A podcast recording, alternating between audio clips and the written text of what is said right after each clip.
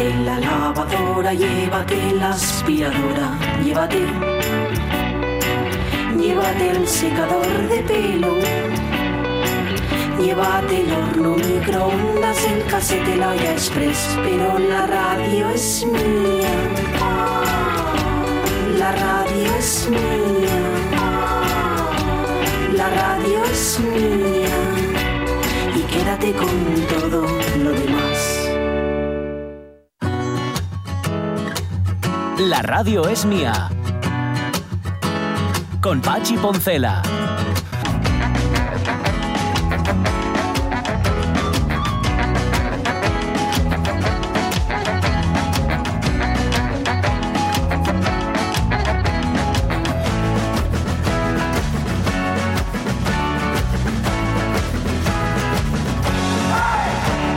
Las 12 y 16 minutos de la mañana eran tantas las cosas que os quería decir que ahora ya no sé que, que no sé por dónde empezar. ah, bueno, sí, sí, voy a empezar por una. Es que antes cité una canción que a mí me recuerda a The Future y que por lo mismo me recuerda al Aleluya número 8 de, de Aute, la barbarie, que es esta canción de Bob Dylan. ¿Eh? Lo que pasa es que la cité fatal. There's a woman in my life and she's drinking Te la sabes champagne. también, ¿eh? Qué cosilla, qué cosilla. That white skin got assassin's eyes. Pero es que me recuerda, cuando escucho The Future de Cohen, me acuerdo de esta canción de Los tiempos han cambiado, Things Have Changed, que, por cierto, dije bien, pensé que me había equivocado, pero tiene el premio, tiene el Oscar. Aparte de tener un ¿Sí? Globo de Oro, tiene el Oscar, sí, sí, sí, el Oscar a la mejor canción original de la película Jóvenes Prodigiosos de Curtis Hanson, que es una película que yo tengo Muy así buena. medio en la memoria, que es muy buena, ¿verdad? Es A que mí yo me tengo gustó esa mucho. idea. Mm. Sí. Sí, es, es un chico superdotado, eh, un profesor que ha sido muy bueno, pero que ya está de vuelta de todo, Sí. y que tuvo en su momento una novela de muchísimo éxito, que es Michael Douglas, por cierto, y el chico superdotado es Tobey Maguire, y luego está el, el ahí lo diré, el manager, así decirlo, bueno, el representante de, eh, de el, el profesor que está de vuelta de todo y que tuvo una novela de éxito, que es Robert Downey Jr. Ah, Y hay una pues sí. especie ahí de, viaje, de road movie, pero también está muy bien, todo ambientado en la universidad. Eh, está muy guapa, muy guapa. Y con, esta, y con esta cancionona que para Bueno, mí es la, es la, la- tal vez no digo que luego las, no las haya tenido muy muy buenas, ¿eh? pero es la última gran, gran, gran, gran, gran canción de Bob Dylan. Pues sí. Súbela, súbela. Think got anything tiempos han cambiado, que es respuesta a los tiempos están cambiando. Claro, Entiendo, ¿no? claro, La sí, sí, sí, va por ahí, va por ahí. Ujú. Pues nada. Esa es la idea. Que- ¿Pero se da un aire o no se da un aire? Hombre, A se da un aire, se da un aire, sí, sí, Nada, sí, nada, eso no. es- ¿Ves? Pues eso no es ni plagio, ni influencia, No, ni nada. no, no, es que está ahí. Tángala ahí. Claro. Y lo coges y está. Vale, em, otra cosa que os quería contar. Sí, sí, sí, sí, ya sé, ya sé qué era. Es que como estamos hablando de- de- ¿Mm? hoy de, de lo de la merienda, tengo un mensaje de Sí. Fernando Calleja. Dice: Hola, mi nombre es Fernando Calleja y soy adicto al chocolate con churros. He llegado a hacer, dice, 450 kilómetros. Ay, madre. 450 kilómetros para ir a comerlos a Bayona. Ir, desayunar y volver. No miento, pregunto ya a mi mujer. Ostras. 450 kilómetros para ir a desayunar. Puede ser bueno el chocolate y los churros. ¿eh? Ya te digo, macho. Imagínate que llegas, imagínate que llegas y está cerrado. Sí, o, está están cerrado. O ese- o- tuvo un mal día el churrero. A lo mejor, y se dice, oye, que. Bueno, pero eso tiene que ser horrible. Dice, no, es que se nos cortó el chocolate. Oh, Claro, claro. Uf, madre mía. Que, Ya, se- ya, que pues nada. seguro hay que estar de que no va a fallar para ir hasta allí. Sí, sí, vamos, pero, pero segurísimo. Oye, nos hace unas matizaciones eh, Sí. Angelina Sotelo, porque sí, el corrector le jugó una mala pasada. No es fartura, sino fatura. Fatura es como llaman a los pasteles en Argentina. Y no puso. Ah, vale. eh, mate- quería poner matear y no matar. Ah, Claro, es mucho más, mucho Sí. más conveniente matear y mu- mucho mejor. Y sí, en efecto, parece que esta vez también acerté. Tengo el día hoy bombilla, que es lo, lo que, lo que sirve para, el mate, ¿no? para chupar mate, que es adictivo y diurético. Te Anda, limpia, dice sí. Angelina Sotelo. Bueno, es una infusión al final. Yo es que me lo regalaron en su momento junto con, con un paquete con mate y yo creo que lo hice mal porque no le acabé de pillar el rollo. Ya, te costó. Eh, No obstante, a mí me da la impresión de que debe de costar al principio, ¿eh? como cualquier infusión. Las infusiones Ya, en general. sí. Cuando ya es pequeño, por Mm. ejemplo, las infusiones no te gustan nada. Te- eh, Y luego de mayor Sí, les es pillas el punto. Ujú. Sigue sin gustarte, pero les pillas el, el punto. Em, dice Lojar que Gen Santa, yo pensando que hacía cosas raras, Calleja me supera de largo. Sí, Lojar, Sí. siempre hay uno, Sí, sí. siempre hay quien hace a este tipo de cosas. Vale, y esto es lo que os quería contar. Bueno, también que va a venir Marta Tejido dentro de un rato, que como Oh. no tiene concierto a la vista, hoy, hoy, bueno, hoy te va a encantar, Jorge Alonso, ya Sí, te lo digo bueno, de mano, siempre, de siempre, siempre, siempre te encanta, ya lo sé. Pero hoy te va a encantar más Mm. porque nos va a descubrir, bueno, si a descubrir, quien ya lo haya descubierto no tiene que descubrirlo, pero lo cierto es que va a poner en primer plano a uno de los compositores más escuchados del siglo Sí. XX y del XXI. Uh, uh, uh. Em, y además, que nadie se asuste porque cuando escuchamos música contemporánea decos, verás, no lo voy a entender, esto no es Sí. para mí. El lenguaje de y todo to- No, no, no, en este caso no. El lenguaje de Arbopart. claro, ¡Ostras, algo para! Claro, eso, claro, es que eh, Oh. eh, ese lenguaje lo pillamos. Y Sí. es moderno y antiguo al mismo tiempo. Cierto. Es verdad. aquí una, una selección de Es verdad. ¿Yo sabes a través de quién conocía a? Verás. Nick Cave. Ah, sí. Bueno, me, Sí, pega sí. todo, ¿eh? Sí. Me pega todo. Sí, sí, sí. Totalmente. Bueno, pues nada, vais a descubrirlo los que no lo hayáis descubierto. Mm. ¿Qué más cosas? Em, tiene que venir también Julio Concepción para llevarnos de paseo. Por cierto, Lorenzo Linares, es que vi un mensaje suyo de hace una semana, del miércoles pasado, que decía: Cada vez es más difícil buscar algo para Julio. Siento ponerlo en aprietos. Hombre, No, no, eh, no. Lorenzo, lo que más quiere Julio es que lo metas en aprietos. Claro, claro, claro.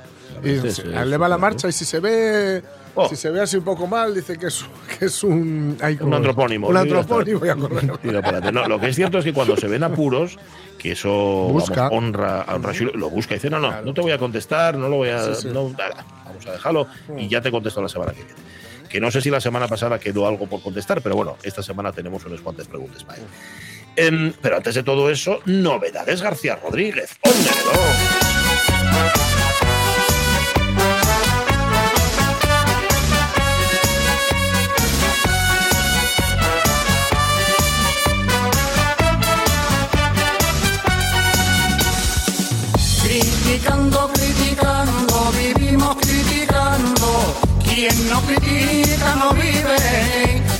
Criticando, criticando, vivimos criticando. Bueno, este- esta sección podría llamarse, pero creo que ya, ya- ya- ya hay un, lib- un libro, vaya, que se titula así, que es el ejercicio del criterio. No sé, sí, sí, creo que existe, pero no sé quién es. Claro, porque eso es lo que hace el profesor Javier García Rodríguez cuando, cuando nos recomienda un libro. Que es más que una recomendación, es una crítica, crítica, por supuesto, siempre Mm. eh, ponderada, y siempre con, Sí. con criterio. Eso siempre es. con saber, en efecto, y a la vez es, pues ahí lo tenéis, y si queréis lo leéis. Y hoy, fíjate, es un autor, bueno, yo es que mm, lo- me lo sé de antes porque, porque antes lo escucho. Estoy, estoy jugando con ventaja. Por favor, José, ¿a quién nos trae hoy el profesor García Rodríguez? Manuel Puig, de Buenos Aires a Fer. Digamos algunos títulos para ir abriendo boca. La traición de Rita Hayworth. Boquitas pintadas. Pubis angelical. Maldición eterna a quien lea estas páginas. Sangre de amor correspondido. Cae la noche tropical. El beso de la mujer araña y digamos un nombre que los acoge a todos. Manuel Puig, el argentino que murió en México después de haber dejado todas estas piezas como legado de una escritura libérrima y descarada. De su formación como cineasta, traslada a sus novelas la forma de abordar la construcción de personajes y el uso de los diálogos. Esta manera de elaborar los diálogos, así como el uso de las notas a pie de página como parte de la narración, están en la base de la influencia que tuvo en autores de la talla de David Foster Wallace. Lo dejó escrito él mismo. Es evidente en La escoba del sistema, por ejemplo. Casi 50 años atrás, se cumple la efeméride en 2023, Puig escribe De Buenos Aires a Fair, reeditado recientemente en la colección Biblioteca Breve de Seix Barral, dentro de la empresa de recuperación de la obra completa de Manuel Puig. De toda su obra de ficción, quizá no sea de Buenos Aires Affair la más perfecta, la más completa, la de mayor valor literario, pero sí representa el Puig más Puig. Están aquí el exceso y la búsqueda, la deconstrucción de los géneros literarios, en este caso el detectivesco, que queda mentado, mentido y desmentido. Están las lecturas dobles y triples de una realidad personal e íntima, pero también una realidad social y nacional. El sexo como motor de la actividad humana, el psicoanálisis como motor de búsqueda e indagación, la política como una tela de araña, la aceptación, el desamparo. De Buenos Aires Affair, censurado y prohibido por el gobierno argentino, condujo al exilio a su autor. El peronismo más estricto no fue capaz de asumir la propuesta íntimamente libertaria de Puig, tanto en el plano literario como en el plano político y social. Fue el precio que pagó Puig por escribir lo que quería, por vivir como quería, poniendo en tela de juicio las instituciones, proponiendo una literatura otra y una sociedad distinta, indagando en los recovecos de los deseos humanos y de las demandas sociales. La política en esta novela es una película de Hollywood. El sexo es una exhibición con voluntad de estilo.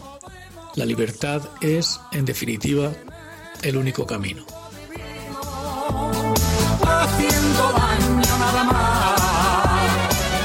Porque alguien no ha pillado correctamente el título, es de, de Buenos Aires a Fer, no es como de San- desde Santurce a Bilbao, es decir, es el Afer Buenos Aires, es decir, el asunto Buenos Aires. De es el, el- el- el artículo, ahora ya no se llama así.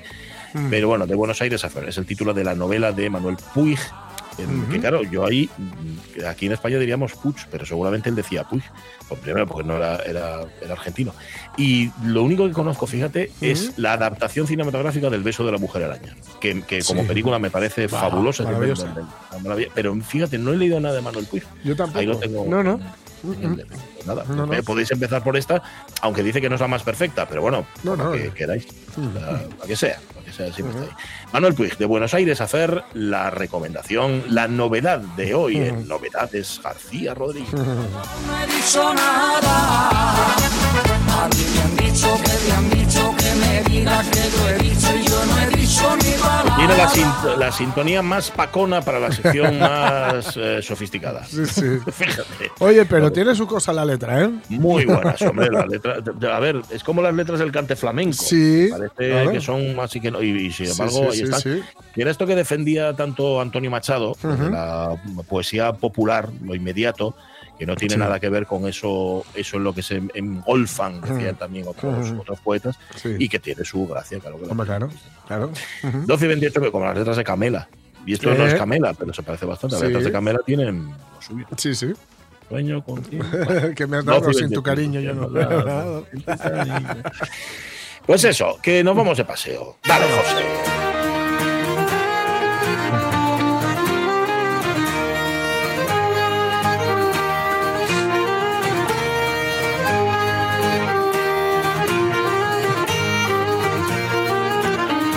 Vamos por los praos y vamos por escaleyes y vamos como les vaques y Mm. no sabemos cómo se llaman las cosas. Bueno, de hecho no sabemos ni cómo se llaman los árboles, ni los pájaros que vemos, Nada. ni nada. Como para saber cómo se llama así prau, cómo se llama esa fuente. tal. Y luego la segunda pregunta que es ¿por qué se llama así? Bueno, pues ¿Mm? esa segunda Sí. pregunta contesta cada miércoles el profesor Julio Concepción. Julio, ¿qué tal? Buenos días. Mm. Buenos días.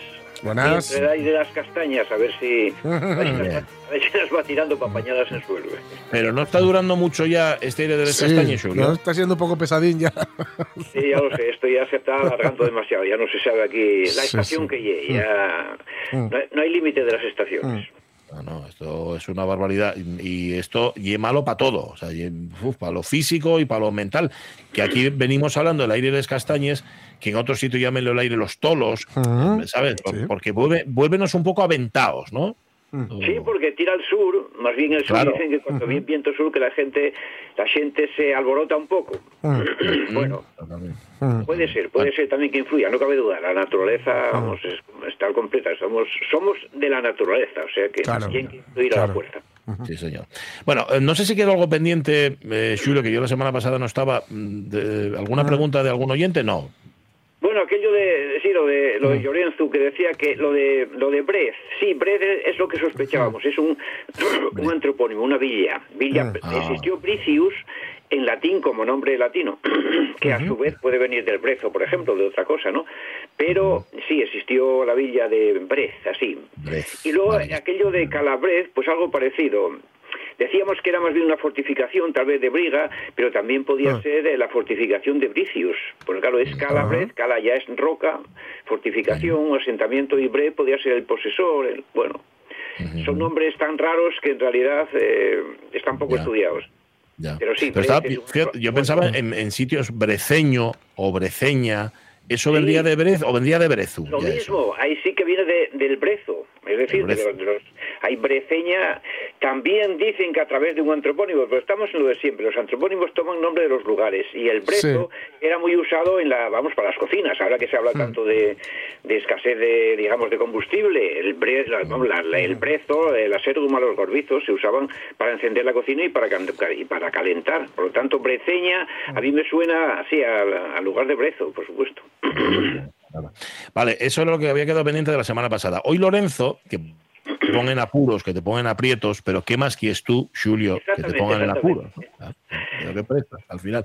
Bueno, pues hay pregunta por dos lugares de la parroquia de Granda en Sisión. Uno de ellos ye Baones, con B, con V, mejor dicho, con V de Vitoria. Baones. ¿De dónde vendría? Sí, Paones viene de vado, casi seguro. De vado. Un vado es un vao. Por lo tanto, eh, los, vados, los vados eran, eh, es una palabra ya indoeuropea, parece ser, que significa, que significa eh, lugar hundido, eh, cauce. Por lo tanto, Baones me suena a que es eh, un lugar, vamos, con cauces, con, con pozas de los, del terreno. Un bao, una palabra. Un bao, tal cual. Y ahí, pues no sé, el, el ones ese que indicaría Eh, cantidad, que ye muy grande, o qué. Claro, ahí podía ser a través de varios grandes, varios eh, vaos grandes, aunque claro, estamos en lo de siempre. Vado y Bello también dio un apellido, lo mismo que los Bellos. El apellido. Bello, por lo tanto, también podía ser a través de un antropónimo. Ya lo miraré si acaso, pero me suena que son vaos, son vaos, vaos grandes. Ajá, Vale. O sea que Joan Bello no oye por guapo. Joan Bello igual, igual bien de vado también. Bueno. Sí, o sea, vamos, ahí puede haber alguna también otra etimología, pero en realidad Bello y Bello, Bello es hondonada, cauce. Vale. Y nos pregunta también por la Barniella, con B de burro, Barniella. ¿De dónde vendría la Barniella, Julio? Eh, Barnilla, eh, pues eh, lo mismo me suena a barro, a barrinilla, a barrizoso, a, eh, a, a lugares, claro, estas, estas barrosas, lo mismo que hay tantos barrosos y barros, el apellido barros, eran lugares húmedos y en la primavera tardaban en semarlos y eso fastidiaba porque se retrasaban los cultivos. Por tanto, barnilla, para mí que viene de barro, sea directamente eh, a través de, de, no sé, una palabra más con algún derivado, pero viene de barro, barnilla. Sí, barrinilla, ahí se perdería Barriniella, claro. Claro, barrinilla, se pierde simplemente una, una vocal en, en posición átona. Para mí suena a barrinilla, bar- barrizosa, una palabra. Vale, vale, vale. Pues Barriniella. Que mire a ver cuando pase por ahí por Granda, a ver si. eh, lo que pasa es que, claro, este nombre igual lo pusieron hasta tanto Ya. que ya no queda ni barro. Ya no hay- Hombre, cuando se semaba, no, el barro queda seguro, la humedad, pero claro, Sí, si no se siembra claro. ya no se puede comprobar, claro. Claro. Porque antes de, de los sitios estaban, eh, la gente estaba muy preocupada ahí por la primavera por si no semaban temprano, porque si no se siembra se tarda en recoger, incluso viene el calor. Por lo tanto, los tier- las tierras barrizosas eran muy estudiadas, se tenían muy en cuenta. Para unos productos mejor que para otros, claro. Los más tardíos eran para las tierras barrizosas. El maíz, por ejemplo. Esos son más tardíos, son de, de mayo. Pero para las patatas, para, en fin, el, el- el- el trigo, eh, tienen que ser en su época. Hay que sembrar siempre en su época. Vale. Pues nada, eh, respondía a las, las palabras, uy, las palabras, sí, las palabras, los topónimos por los que nos preguntaba Lorenzo Linares. Como siempre os invitamos a que paséis por xuliocs.com, que ya la, la página web de, Sí. de Xulio Concepción. Pero yo tengo una pregunta que te quería hacer, Julio, ya desde hace unos cuantos días. Estuve, porque lo tengo en casa, tengo aquí como oro en paño, ¿eh? el tu diccionario etimológico de toponimia. y de vez en cuando dame por cogerlo, por abrirlo, y encontré una cosa, encontré un, un- un topónimo que lle el purgatorio. Que lle como, como si fuera el, el purgatorio. Bueno, aquí das una explicación muy detallada de, de dónde puede venir. Nos lo cuentas, ¿de dónde puede venir eso del purgatorio? Porque hay sitios que se llamen así. Sí, el purgatorio, date cuenta que hay sitio que llaman el Prado del Cielo. El Prado del cielo. El Prado el mayor infierno. Así, el mayor infierno. Madre mía. Ya es el colmo, ¿eh? También tiene una justificación. Porque aquí estaban, eh, eh, digamos, eh, la naturaleza, la sociedad estaba vista un poco como en relación a lo, a lo religioso. Entonces Claro. había un sitio que era el infierno, muy malo, muy malo, el purgatorio, que era un poco mejor, y el cielo, que era, que era muy bueno, y luego el mayor infierno, que aquí, allí no hay quien parara. Y eh, por lo tanto está programado el purgatorio, suelen ser sitios mm, eh, fríos, pero llevaderos en ciertas épocas. Aunque también yo encontré alguna cueva del purgatorio, así la cueva del purgatorio, donde mandaban, cuando castigaban a uno en un pueblo, lo mandaban a una cueva. Ah. Es decir, ocho o diez días, pero no de vago, ¿eh? A hacer madreñas a hacer cestos, lo que supiera hacer. Ah, sí, o sea, no, Castigado. no a sentarse en una piedra, a- no al rincón de pensar, sino a hacer algo. No, y, no, no es rincón de pensar, justamente para los guajes, ¿no? No, no, lo mandaban castigado por haber hecho algo, algo grave tiene que ser, claro, a un vecino o algo a la comunidad, lo mandaban a una cueva. Yo eh, conozco una que es la cueva del purgatorio, y dicen que allí mandaban a los castigados del pueblo. Por lo tanto, está en relación con purgar, efectivamente, con, de alguna manera, eh, mortificarse por lo que hizo. Claro, Por lo tanto, claro, está mal hecho. eh, la, eh, la sociedad, en la naturaleza, está programada también desde el punto de vista religioso, en ese sentido, bueno, religioso de aquella época, claro. Por tanto, infierno, purgatorio. Eso del mayor infierno, que es un sitio que tiene una cabaña y desde luego cuando tira el aire no hay quien pare allí. Y había que dormir allí los pobres país, bueno, los guajes y los jóvenes para cuidar el ganado. Y allí tenían que estar. Llegaron a llamar el mayor infierno. El mayor infierno, madre, qué barbaridad. Eh, cuentes, en, por cierto, en el diccionario eh, etimológico, hables de la, de la esquisa, que era una especie de asamblea popular en referencia justamente a eso, a castigar a la gente que hacía algo malo, que era además en los, en los pueblos eh, chenenses del Huerna, ¿no? La, la esquisa. Sí, aquí la esquisa, en otros sitios es el concello, el concello, Sí. es decir, el aconsellamiento, la reunión, como el concilio, que es lo mismo que el concilio vaticano o de donde sea, el concilio de Trento, ¿no? Por lo tanto, con- eh, concilio era para conciliarse. Y esquisa es el equivalente aquí en, el Huerna, que es, esquisa viene de esquirere, es decir, de buscar, de rebuscar. Lo exquisito, es decir, hay que buscar lo más mm, urgente, lo más raro para solucionarlo. Entonces en la esquisa se reunía la gente y eh, salían las cosas que había que, que había que solucionar entre todos, arreglar caminos, arreglar fuentes y ahí pues eh, era, era sagrado. Lo que se decidía ahí tenía que aceptarlo todo el mundo y si no pues también penalizaban por no aceptarlo. Esta feria, si nadie de- no valía de decir no voy por no, no, tienes que ir a esta feria, si no mandas a alguien y si no pagaban en multa un cuartillo de vino, escrito. Unos cuart- pagabas una multa por no ir a esta feria.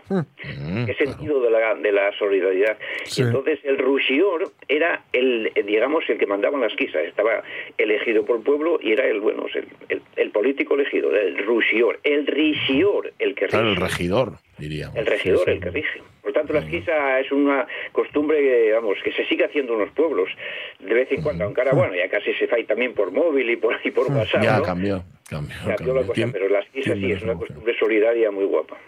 Pues sí. Nada, que estaba acordándome, además, ya que hablabas del infierno, del río Infernus. Hay todo un río que, es, que se llama así. Mm, eh, Me imagino infierno, que también ahí por lo mismo que decías, porque hay un sitio complicado, ¿o qué? Hombre, es que el- al infierno si te metes está ahí en la base de, de la Sierra de Aves y todo eso, eh, es peligroso. Este es un Sí. muy boscoso, boscoso empo- empozado y con muchos animales. eh, entonces eh, tiene pasos malos, vamos, pasos malos. Hay en rocas, hay senderos que se pierden, por lo tanto, no, no, el río del infierno tiene su justificación, por supuesto, hasta salir arriba a, los saltos de, de Ponga.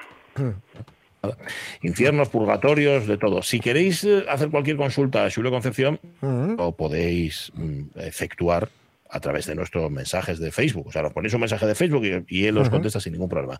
Y como siempre os decimos, ir a la página web xuliocs.com que vais a pasar un buen rato y además muchas de las dudas que podáis tener ahí os las van a solucionar. Julio, que pasa el calorón, a ver si pasa el viento les castañes. Co- ¿Cogiste muchas, por cierto? ¿Pañaste muchas castañas por ahí o, Ya no? probé unas cosas. Bueno, eh, las cogió mi hermano, mejor dicho, yo comílas, ¿sabes? Va, está bien, saliste ganando. Comimos las a medias, comimos las a medias allí. No te, no te pinchaste, además que eso es lo importante. No, un abrazo, Julio. ya sé, voy a decir que todavía, eh, y en la época estamos en ello, hay que Sí, sí, sí, sí, sí, todavía queda, todavía queda. Cuídate mucho. Un abrazo. Vale, igualmente. Hasta luego. Un abrazón. Y otra cosa os digo que el diccionario es una gozada, ¿eh? El diccionario etimológico de toponimia que editó en su momento KRK y que buah, es, una, es una pasada. Esto del purgatorio lo desarrolla mucho más, ¿eh? Aquí lo digo por si. No sé si está. Me imagino que estará a la venta, este lo encontráis relativamente Hombre, fácil. supongo. Sí, no sí. sé qué edición tengo yo, no sé si la primera o cualquier, pero vamos que. Bueno, em, llegó Marta Tejido. No. Raro para ella, porque siempre me pide tres Sí. minutos más, dos minutos más, una cosa así. Oye, pues venga, un Leonard Cohen. Un le- ¿no? Nos hacemos un coin. Venga, vamos a hacernos un Cohen, correcto. Va, Pues empieza tú. ¿cuál toca? Venga, va. A ver. Ah, que yo no la tengo, Venga, la- pero la tiene que Ay, tener. sí, sí, sí, sí, sí, sí, la Claro, tiene claro, José, claro, la, está, claro, está- sí. la está buscando ahí. Está. Ah, vale, vale. Sí, es que sí, fue sí. todo tan verdad, tan Va inopinado. por orden, no te preocupes. Vale, vale, vale. Pues, pues la siguiente. ¿Cuál, cuál fue la última que pusimos? Ah, Ay. Ya ahora os cuento. guau, ¿eh? me encanta esta. Sí. like a drunk in a midnight choir. I have tried in my way to be free. Like the worm on a hook, like a night from some old fashioned book. I have saved all my ribbons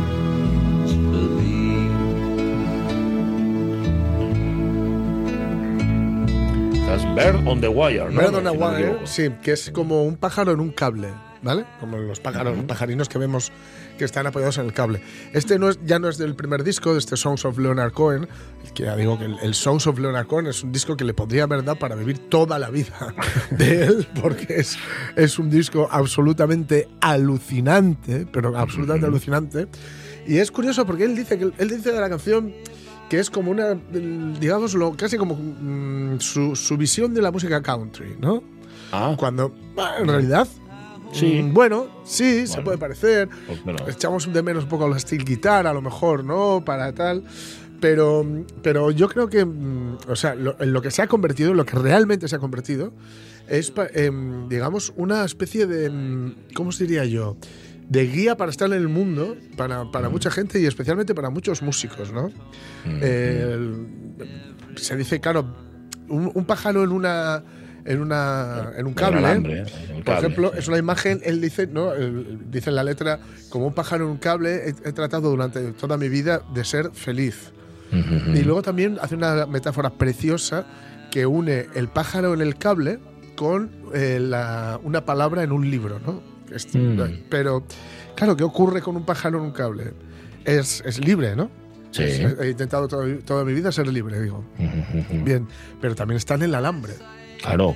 ¿no? Mm. Entonces, eh, un viento de más, ¿no? Le puede llevar Sí, al sí, suelo. Eh, una subida de tensión le puede freír. Totalmente. le puede freír. Entonces, es una metáfora preciosa para quienes vivimos.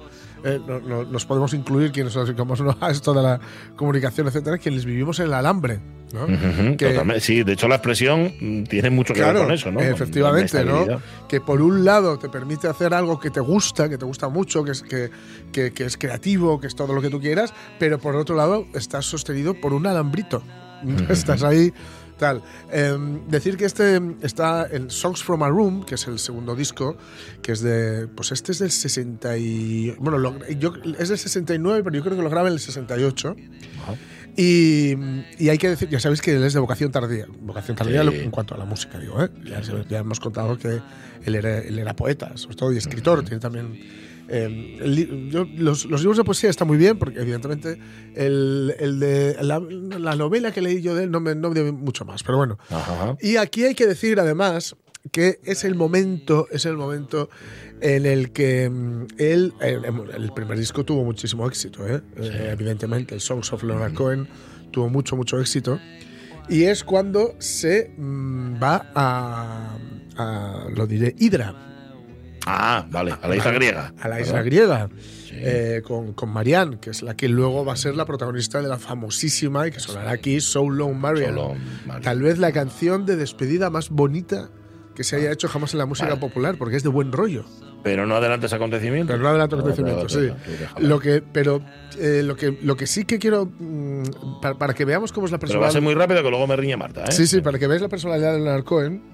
Eh, tú, tú tienes éxito con un disco, o con un libro, o con lo que sea, y te entra dinero, y que, que te compras pues, que la- una casa más grande, un Maserati. coche más no sé qué, pero no te vas a Hydra. O No. sea, yo, yo sí lo haría, ¿eh? pero Hydra, para que os hagáis una idea, y con esto acabo, eh, y co- con, esto y recomendando muy mucho este disco, este Songs from a Room y esta canción, que es una cancionona, Hydra es un lugar donde para ir a por agua hay- es, famosa, son- es famosa por sus burros, porque Ajá. son los que suben el agua, porque no había agua corriente.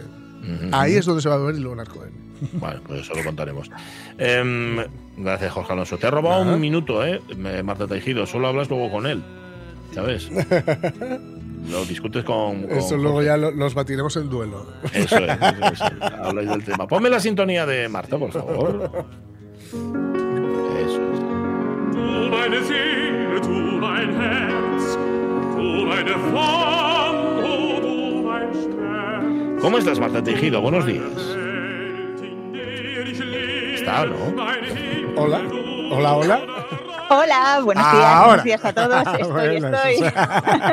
Vale, no la Estaba ahí ¿eh? esperando mi momento para entrar. Marta. Y como siempre, pues, eh, aunque tenemos semanas en las que la agenda está repleta de conciertos, que se hace difícil decidir cuál escoger, en esta ocasión sucede lo contrario. Yo creo que no hay nada previsto, seguramente, para que sean los actos en torno a la entrega de los premios Princesa de Asturias los que centralicen la agenda cultural. Mm. Así que aprovechando esta pausa, he pensado presentar a los oyentes, o bueno, quizás ya lo conozcan, al músico Arvo Part. Ah, ¡Qué maravilla! Lo conoces, ¿eh? Sí, ¿no? Sí, Sí, sí, sí, hombre. Uno de los compositores vivos más Ujú. interpretado y sin duda más admirado, ¿no? Sí, sí, sí, sí. Es un compositor nacido en Estonia. Mm. Actualmente tiene 87 años. Mm. Sigue en activo con una vida azarosa. Mm. Un hombre muy comprometido que sufrió las consecuencias de la censura en su Estonia natal, obligándole a exiliarse allá por la década de los 80. Mm. Hay que recordar que Estonia bajo- estuvo bajo dominio de la Unión Soviética entre Sí. el año 44 y el año 1991, cuando logra por segunda vez su independencia. Y había una situación de control férreo ¿no? Claro. sobre la producción artística. Así que Par, vamos luego ya a ir comentando que tuvo sus problemas porque su música no se ajustaba mucho a los cánones impuestos por el Mm. régimen. ¿Y por qué Par? ¿no? ¿Por qué escojo a Par? Bueno, hay varias razones que hacen de la música de Mm. Arvo Par algo especial. Primero, eh, la gran aceptación por parte del público de su música. A ver, eh, esto no es muy habitual, porque si pensamos con, con anterioridad, con en siglos anteriores o las primeras décadas de los años 20, el público estaba receptivo a escuchar obras Mm. completamente nuevas, ¿no? Pero mm, la música comienza a distanciarse a partir del fin de la Segunda Guerra Mundial. Eh, hay un cambio brusco en esta relación entre el público y los compositores y son un poco el público reacio a escuchar estas obras nuevas porque, bueno, los compositores a lo mejor se radicalizan un poco en sus técnicas, el público no lo comprende. Claro. Esto no será el caso de la música de Arvo Part, que ha tenido una grandísima aceptación Sí, sí. en salas de conciertos y se ha utilizado en decenas de Es que es- películas, de claro, documentales. es, es accesible, ¿no? Yo, yo lo veo muy accesible, sí, accesible. sí. Sí, sí, sí. Si, y luego si me gusta a mí, si lo entiendo yo, no digas eso, hombre. Y lo entiende aquí todo el mundo. La segunda cuestión es que además Arvo Part creó un mundo sonoro original. Sí, Un estilo sí, nuevo, sí. al que denominó Tintinabuli, de la palabra alemana Tintinabulum, campana, ¿no? Es decir, una música eh, que se estaba caracterizada por una enorme Ujú. sencillez de recursos. Vamos a empezar ya con música. Como digo, nace en 1935, nace- estudió en el Conservatorio de Tallinn, comienza a trabajar como ingeniero de sonido, como nuestro amigo que ahí que está ayudándonos Sí. en, la radio de Estonia y al mismo tiempo presenta sus primeras composiciones. Mm. Esta primera obra, que se traduciría como Nuestro Jardín, vamos a escucharla, vamos a escucharla y luego comentamos.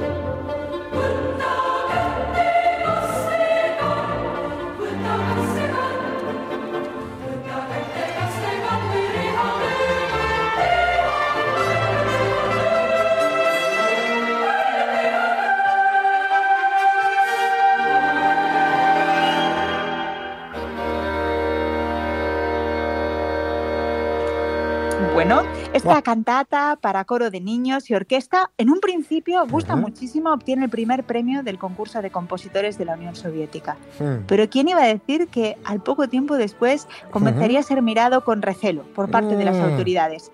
Y va a ser con una, bueno, un ejemplo puede ser la siguiente obra. ¿Cuál era el problema? ¿Por qué no encajaba su música?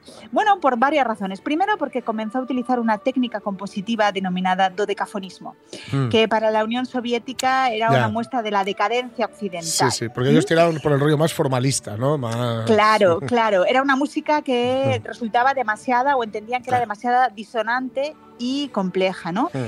Eh, mm, se entendió que era una provocación política y un ataque al régimen. Y además, la Hmm. obra que vamos a oír a continuación, se titula Credo, estaba basada en textos religiosos. Otra Ah. razón por la que Uf, tampoco Qué gustó mala para puntería, nada. Arbo. Muy mala la obra. La obra es- eh, está escrita para coro, para orquesta y para piano. Ujú. El inicio que vamos a escuchar es muy tonal, pero luego el que quiera escuchar y avanzar Ujú. en la obra va a descubrir que esa técnica dodecafónica, esa técnica más disonante, como comentaba, por decirlo así, un poco a grosso modo, eh, va a cambiar y mucho la sonoridad. Vamos a oír ese credo.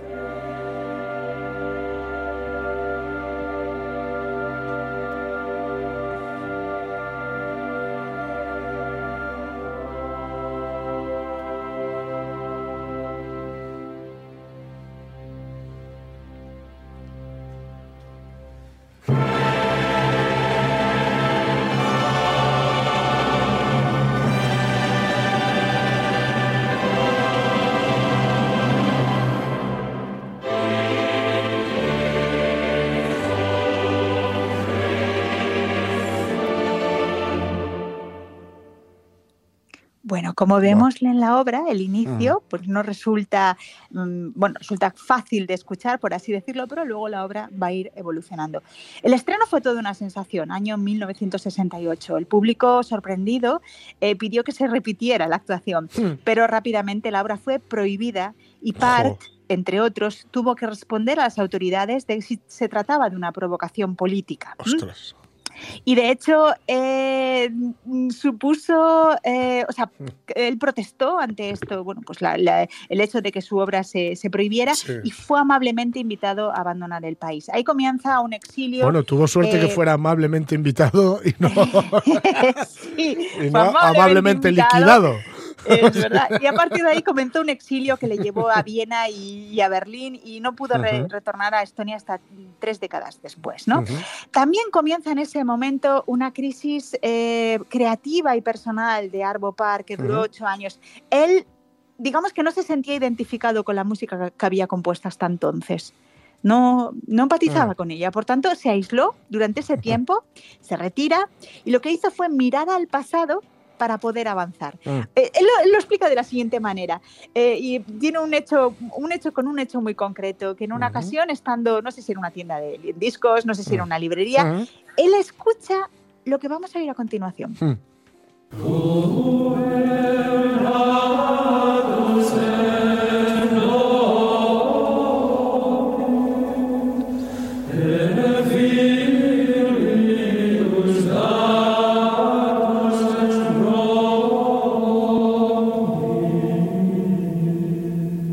Escucha canto gregoriano, esta música de la alta edad media, música Sí. monódica, es decir, una única melodía, ¿no? sí. Y que se interpretaba como parte de la liturgia cristiana. Pues, ¿qué descubrió en ello?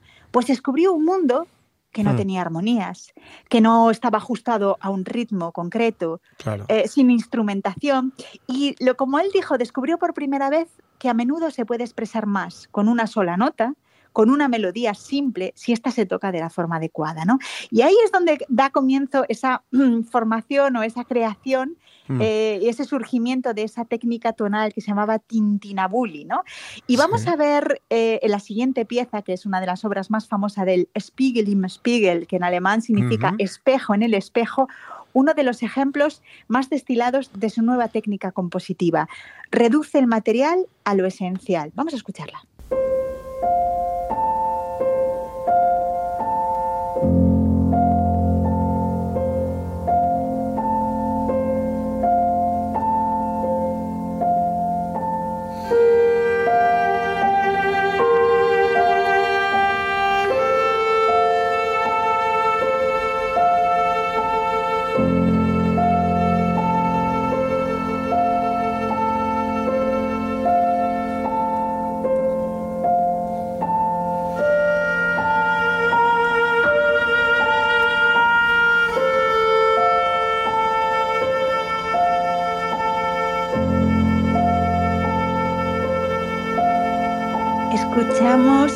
Una música totalmente, es casi transparente, es como ingrávida, ¿no?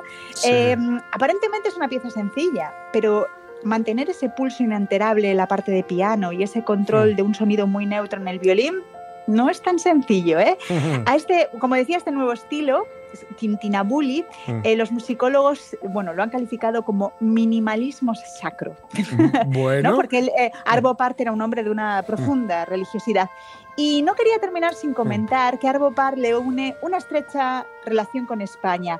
Por un lado, durante ese proceso de crisis, Ujú. Part afirmó que hubo dos artistas españoles de los que le dieron el impulso, el definitivo, para su futuro musical. Uno Mm. fue Tomás Luis de Victoria, el compositor renacentista, Ujú. y otro fue el pintor El Greco.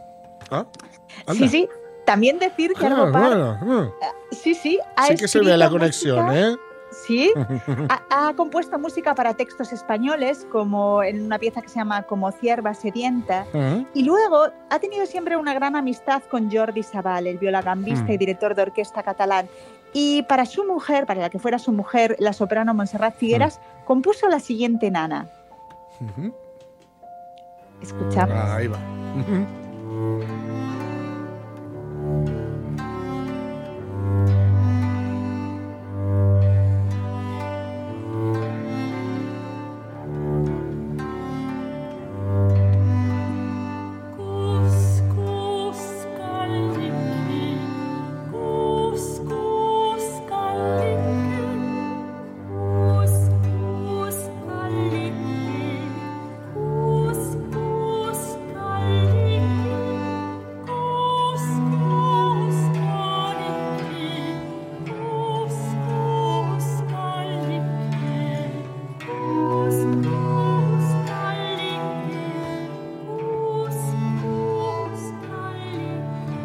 Bueno, una bellísima pieza, Sí. una pequeña miniatura. Más conexiones que tiene con nuestro Ujú. país. Eh, en el año 2018 se construye el centro Arvo Part en Estonia, Ujú. ah, muy próximo a la capital, Tallinn, a orillas del mar Báltico. ¿Y Ujú. quién lo, quién lo construye? Dos arquitectos, o lo diseña, dos arquitectos españoles, Nieto Ujú. Sobejano. Ujú. Un edificio precioso que se integra en la naturaleza. Si quieren, los oyentes pueden meterse Mm. en Google y escribir Centro Arvo Part. Merece la pena echarle un Sí. vistazo porque es bellísimo.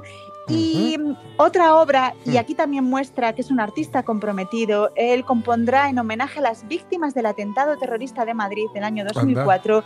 la pieza Da Pacem Dominem, Te damos Ujú. gracias Señor, ¿no?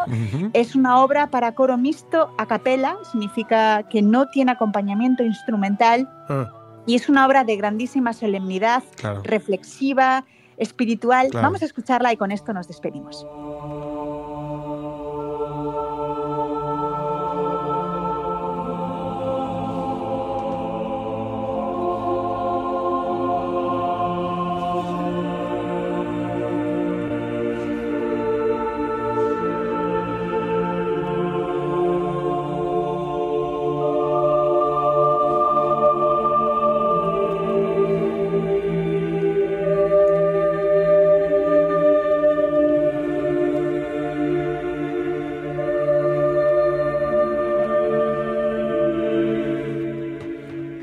No, es una maravilla esto. Sí. Aunque yo no me puedo, no me puedo, en los, en los dos segundos que nos quedan, no me puedo resistir a recomendar lo que es una de mis, de mis obras. La una de la tarde, las algo- noticias.